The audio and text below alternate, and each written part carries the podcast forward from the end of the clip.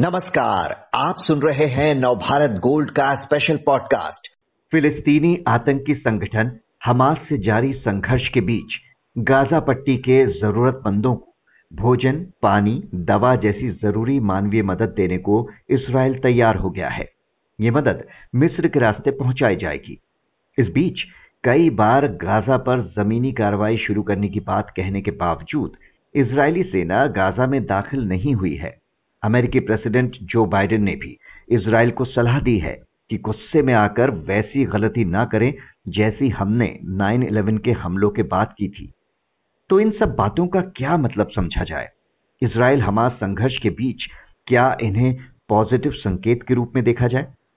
इस पर बात करते हैं जेएनयू में स्कूल ऑफ इंटरनेशनल स्टडीज के प्रोफेसर शंतेश कुमार सिंह से।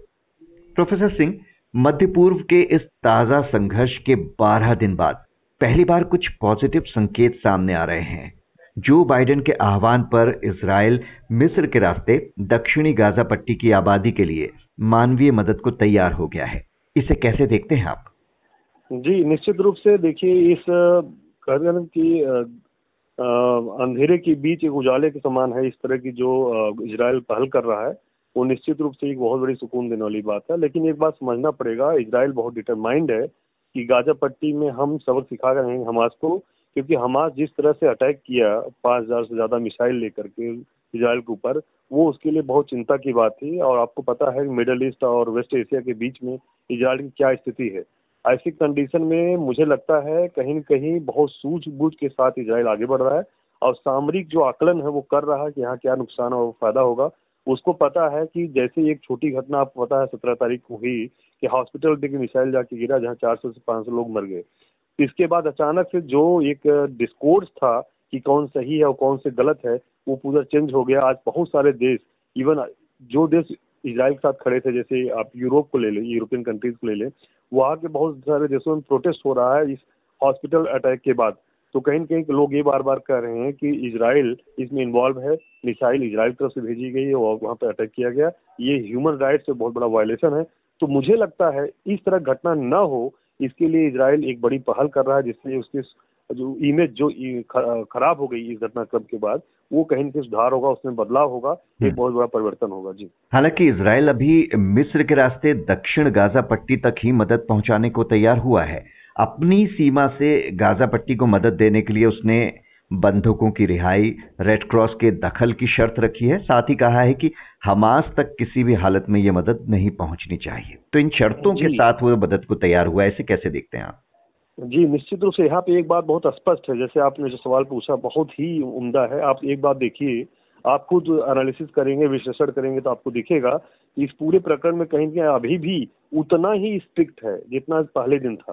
तो इजराइल किसी तरह से टॉलरेट नहीं करेगा हमास की किसी तरह एक्टिविटी को।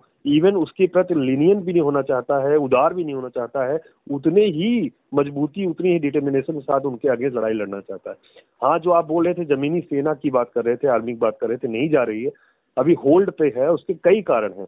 एक तरफ आप लेबनान में जिस तरह से आप देखेंगे वहाँ जो आतंकवादी खड़े हैं, ग्रुप वहाँ जो चल रहा है अब्दुल्ला ग्रुप, उन सब के बाद आप देख रहे हैं कहीं ना कहीं ये बात पूरा देखने को मिलेगा कि ये जो घटनाक्रम अलाउ किया मिस्र से, या ह्यूमैनिटेरियन असिस्टेंस की बात है, फूड है या मेडिकल असिस्टेंस है, ये इसलिए किया क्योंकि इससे ये इमेज खराब जो हो रही थी हॉस्पिटल घटनाक्रम के बाद वो सुधार हो, उसमें बदलाव हो, लोगों का दृष्टिकोण जो इजराइल के प्रति हेट्रेड वाला था वो चेंज हो, इतना उद्देश्य है।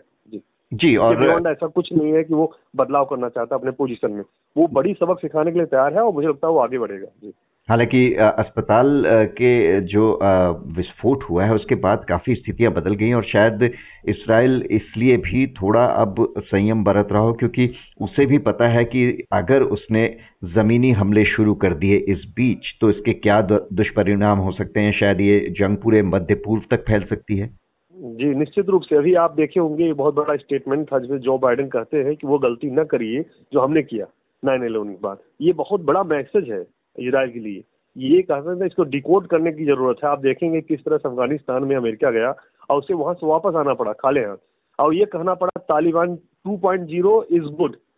तो अच्छा कह के वो जो आगे बात अपने आप जस्टिफाई करने की कोशिश कर रहे हैं, वो ये बताना चाहते हैं कि हमारी विफलता रही है, वो आप गलती यहाँ गाजा मत करिए, अपनी सेना भेजकर वहाँ कब्जा करेंगे और वहाँ अपनी शासन कंट्रोल करेंगे डायरेक्ट या इनडायरेक्ट रूप से, तो वो बहुत नुकसानदायक होगा इजरायल के लिए आने वाले दिनों में। इसलिए उस तरह गलती को रिपीट न करके सूझबूझ के साथ एक सबक सिखाइए हमास को, और हमास इससे इस तरह गलती दोबारा न दोहराए और उसी के तोड़ने की कोशिश करिए। लेकिन वहां डायरेक्ट आप जाके कंट्रोल करने की उस रीजन की कोशिश करेंगे तो लॉन्ग टर्म में आपके लिए बहुत नुकसानदायक होगा।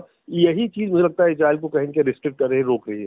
बाकी ऐसा नहीं कि वो हमास से डर रहा है या फिर लड़ाकों से डर रहा है, ऐसा नहीं है। जी, बाइडेन ने क्लियर भी किया है कि हमास आतंकियों का खात्मा जरूरी है, पर इसके लिए ख्याल रखना होगा कि आम फिलिस्तीनी निशाना न बने। अब गाजा के अस्पताल में विस्फोट की जिम्मेदारी दोनों पक्ष एक दूसरे पर डाल रहे हैं। अमेरिका ने भी एक तरह से इजरायल को इसमें क्लीन चिट दे दी है, लेकिन मुस्लिम देश इसे मानने को तैयार नहीं है और अस्पताल में बड़ी संख्या में निर्दोषों के मारे जाने के बाद काफी गुस्से में भी है। लेकिन अब इजरायल मानवीय मदद को जब तैयार हुआ है तो क्या उम्मीद की जाए कि मुस्लिम देश भी अपना रुख थोड़ा नरम करेंगे? देखिए, यहाँ पे एक बात बहुत अच्छी समझनी है कि ये युद्ध का माहौल है, यहाँ बहुत कुछ ऐसा दिखाने की कोशिश किया जाएगा जो सही को गलत, गलत को सही तरीके से प्रोजेक्ट किया जाएगा। दोनों टीम मीन्स मेरा है कि जो हमास के साथ खड़े हैं या फिलिस्तीन के साथ खड़े हैं, हमास के साथ न खड़े होकर पैलेस्टाइन के नाम पे बोल रहे हैं कि हम उसके साथ खड़े हैं, वहाँ के लोगों के साथ खड़े होकर के अपनी आवाज़ बुलंद करना चाहते हैं, जिसमें वेस्ट एशियन कंट्री है, मिडिल ईस्ट कंट्रीज हैं, इवन साउथ एशिया पाकिस्तान जैसे कंट्री हैं और साउथ ईस्ट एशिया मलेशिया जैसे कंट्रीज वोकल होकर बोल रहे हैं। अल्जीरिया, अफ्रीका में बोल रहा है, ये कंट्रीज पैलेस्टाइन के नाम पर, फिलिस्तान के नाम पर कहीं के हमास की एक्टिविटीज़ को डिफेंड करना चाहते हैं। आप दूसरी तरफ देखिए, अमेरिका खड़ा है इजरायल के साथ में, तो जो एक नरेटिव क्रिएट कहा जा रहा है कि वहाँ हॉस्पिटल पर अटैक हुआ है, उसमें इजरायल का हाथ है, इजरायल के कारण से ये घटना हुआ है, ये घटनाक्रम संपन्न हुआ है, संपादित किया गया है। लेकिन आप एक तरफ देखिए, अमेरिका कह रहा नहीं, हम आपको एविडेंस दे रहे हैं कि ये घटना बेसिकली इजरायल ने नहीं किया है, उसके द्वारा नहीं किया गया अटैक। लेकिन बार बार ये जो कंट्रीज हैं, छोटे जो आस पड़ोस की कंट्री जो पैलेस्टाइन के साथ खड़े हो गए या फिलिस्तीनियों के साथ खड़े हैं या मैं इनडायरेक्टली हमास के साथ खड़े हैं, वो कहीं न कहीं ये डिफेंड करने की कोशिश कर रहे हैं कि उनकी एक्टिविटीज ठीक है, वो अपने राइट्स की लड़ाई लड़ रहे हैं, फिलिस्तीन सही है और इजरायल गलत है, इजरायल की सेना गलत है, इजरायल का प्रशासन गलत है, वहाँ का जो राजनीतिक वर्ग है वो गलत है। तो कहीं ना कहीं ये पूरा जो चल रहा वार, ये नरेटिव क्रिएट करने के चल रहा है, कौन सही है कौन गलत है।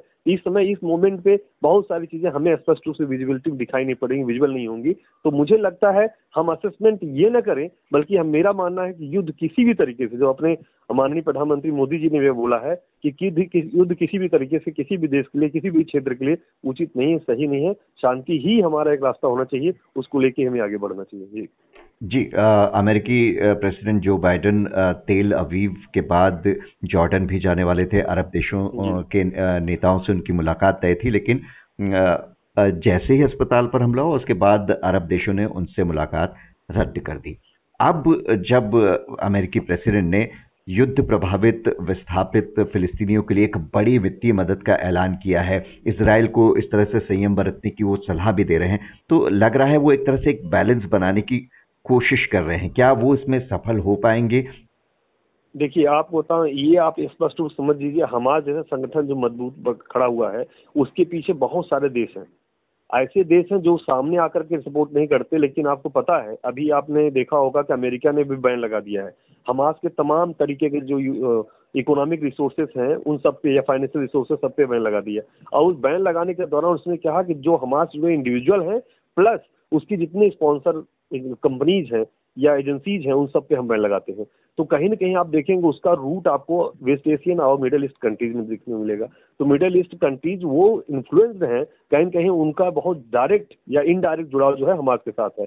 तो ऐसी परिस्थितियों में आप कहीं देखें उनके साथ ही उनका जुड़ाव रहेगा, हमास के साथ ही वो खड़े रहेंगे। तो ये एक्सपेक्ट करना कि नहीं इजरायल के साथ खड़े होकर उनका सपोर्ट करेंगे। आप इब्राहिम जो समझौता हुआ, आप देखे होंगे इब्राहिम समझौता 2020 का, जिसमें आप देखे हैं कि समझौता आगे बढ़ाई हुई बात करता है, इन चीज़ों के लिए आगे बढ़ता है, लेकिन आज वो बोलते हैं नहीं हम समझौता तोड़ रहे हैं। तो ये जो आप देखेंगे समझौते हो रहे हैं इजरायल के मिडल ईस्ट और वेस्ट एशियन कंट्री के साथ, वो बहुत टेम्प्रेरी है, वो अस्थायी नहीं है। आज से नहीं, 1948 ऑनवर्ड से देखेंगे बहुत बार समझौते हुए और समझौते का कोई मतलब नहीं रहता है। ये बहुत क्षणिक होता। ये बात इजरायल को बहुत अच्छे से पता है। इजरायल का सर्वाइवल ही उसकी सुरक्षा पे टिकी हुई है, उसकी सेना पे, उसकी स्ट्रेटेजी पे टिकी हुई है। तो मुझे लगता है इजरायल इतने जल्दी बैकफुट नहीं जाएगा। हाँ, ह्यूमैनिटेरियन ग्राउंड में इजरायल हमेशा उनके साथ रहता है कि ये यहाँ इनको जो बेसिक अम्यूनिटीज़ हैं प्रोवाइड की जानी चाहिए, असिस्टेंस देना चाहिए। उसमें आपको मेडिकल असिस्टेंस हो सकता है, फूड हो सकता है, या यानी अदर असिस्टेंस हो सकते हैं, पानी के है, दवाइयाँ हैं, जितनी भी चीज़ें उसके लिए वो तैयार है। हाँ, अपना रूट देगा, अपना रास्ता देगा उन लोगों के लिए जो उसके ऊपर ये अटैक किए। मुझे लगता है ये ऐसा तो इजरायल नहीं करने वाला है। जी, हमास के बर्बर आतंकी हमले के बाद प्रधानमंत्री नरेंद्र मोदी ने इजरायल के प्रधानमंत्री बेंजामिन नेतन्याहू से फ़ोन पर बात की और कहा कि हर तरह के आतंक की निंदा करता है भारत। इसके बाद ऐसा लगा कि भारत इजरायल और फिलिस्तीन विवाद पर अपनी पुरानी नीति से हट रहा है, लेकिन अब प्रधानमंत्री ने फिलिस्तीन के राष्ट्रपति महमूद अब्बास से बात कर गाजा के अल अहली अस्पताल में नागरिकों की मौत पर संवेदना व्यक्त करते हुए कहा कि गाजा विवाद पर भारत अपने पुराने रुख पर कायम है, फिलिस्तीन के लोगों की मानवीय मदद जारी रखेगा भारत। कैसे देखते हैं आप इसे? अच्छा, आप ये चीज देखिए, बहुत बहुत खूबसूरत बात आपने मुद्दा उठाया। आप देखिए, अमेरिका के राष्ट्रपति बोलते हैं कि बहुसंख्यक फिलिस्तीनी हमास से नहीं है, हमास से जुड़े नहीं है, उनका कोई लेना देना नहीं। ये स्टेटमेंट अपने आप में ही प्रूव कर देता है कि हमें कौन सा पोजीशन लेना है। तो मोदी जी का जो पोजीशन है कहीं ना कहीं आप देखेंगे उसी लाइन पे है। तो ये बीइंग अ ह्यूमन हम भी बोल सकते हैं, एक मानव होने के कारण हम भी बोलेंगे और बोलना भी चाहिए। ये बात सच है कि फिलिस्तीन में रहने वाला हर व्यक्ति हमास से जुड़ा नहीं है और हमास जो संगठन है उसका सदस्य नहीं है। तो ऐसी स्थिति में हमारा पोजीशन है, और इवन भारत का पोजीशन है, भारत सरकार का पोजीशन है, मोदी जी पोजीशन है, इवन बाइडेन तक का पोजीशन है कि भाई वहाँ पे जो लोग हैं उन पे हम डायरेक्ट हमले न करें या उनको न विक्टिम बनाएं, हम उनको टारगेट करें, उन्हें ढूंढें जो इसके हकदार हैं, जैसे जो हमास से जुड़े हुए लोग, जो आतंकवादी गतिविधियों से जुड़े हुए लोग। आप देखेंगे शुरू में जो पोजीशन भारत का था वो क्या बोला कि भारत खुद एक बहुत बड़ा सफर रहा है आतंकवादी घटनाओं का। ऐसी घटनाएं, हमास जैसी जो घटनाएं हैं, भारत प्रोएक्टिवली होकर के बोला नहीं ये घटना गलत है, किसी भी तरह किसी भी फॉर्म में आतंकवादी घटना किसी भी कॉर्नर पर दुनिया में वो सही जायज नहीं ठहराई जा सकती है। जैसे अमेरिका में 9/11 के बाद इंडिया ने रिस्पॉन्ड किया था, वैसे ही हमास का अटैक जो इजरायल पर हुआ उसके बाद अटैक किया। तो कहीं ना कहीं जो इंडिया पीड़ित रहा है आतंकवाद से, वो आज पूरी दुनिया में भाप रही है, महसूस कर रही, समझ रही है। तो मुझे लगता है कि जो इंडिया की पोजीशन है वो सही है, लेकिन एट द सेम टाइम ये समझना पड़ेगा कि हम एक ऐसी दुनिया में रहते हैं जहां हमें मानवाधिकारों के लिए खड़े होकर वोकल होना पड़ेगा, बोलना पड़ेगा। तो जो हमला हो रहा है, जो युद्ध हो रहा है, इसमें आम आदमी मारे जा रहे हैं, हमारे आप जैसे लोग मारे जा रहे हैं जिनका कोई संबंध नहीं है किसी भी इस तरह की घटना से। तो मुझे लगता है इसलिए भारत को ऐसे लोगों के साथ खड़े होने की जरूरत है और ह्यूमैनिटेरियन असिस्टेंस ऐसे कंट्री, ऐसे लोगों को प्रोवाइड करने की जरूरत है। जी, प्रोफेसर शंतेश कुमार सिंह, बहुत बहुत शुक्रिया आपका।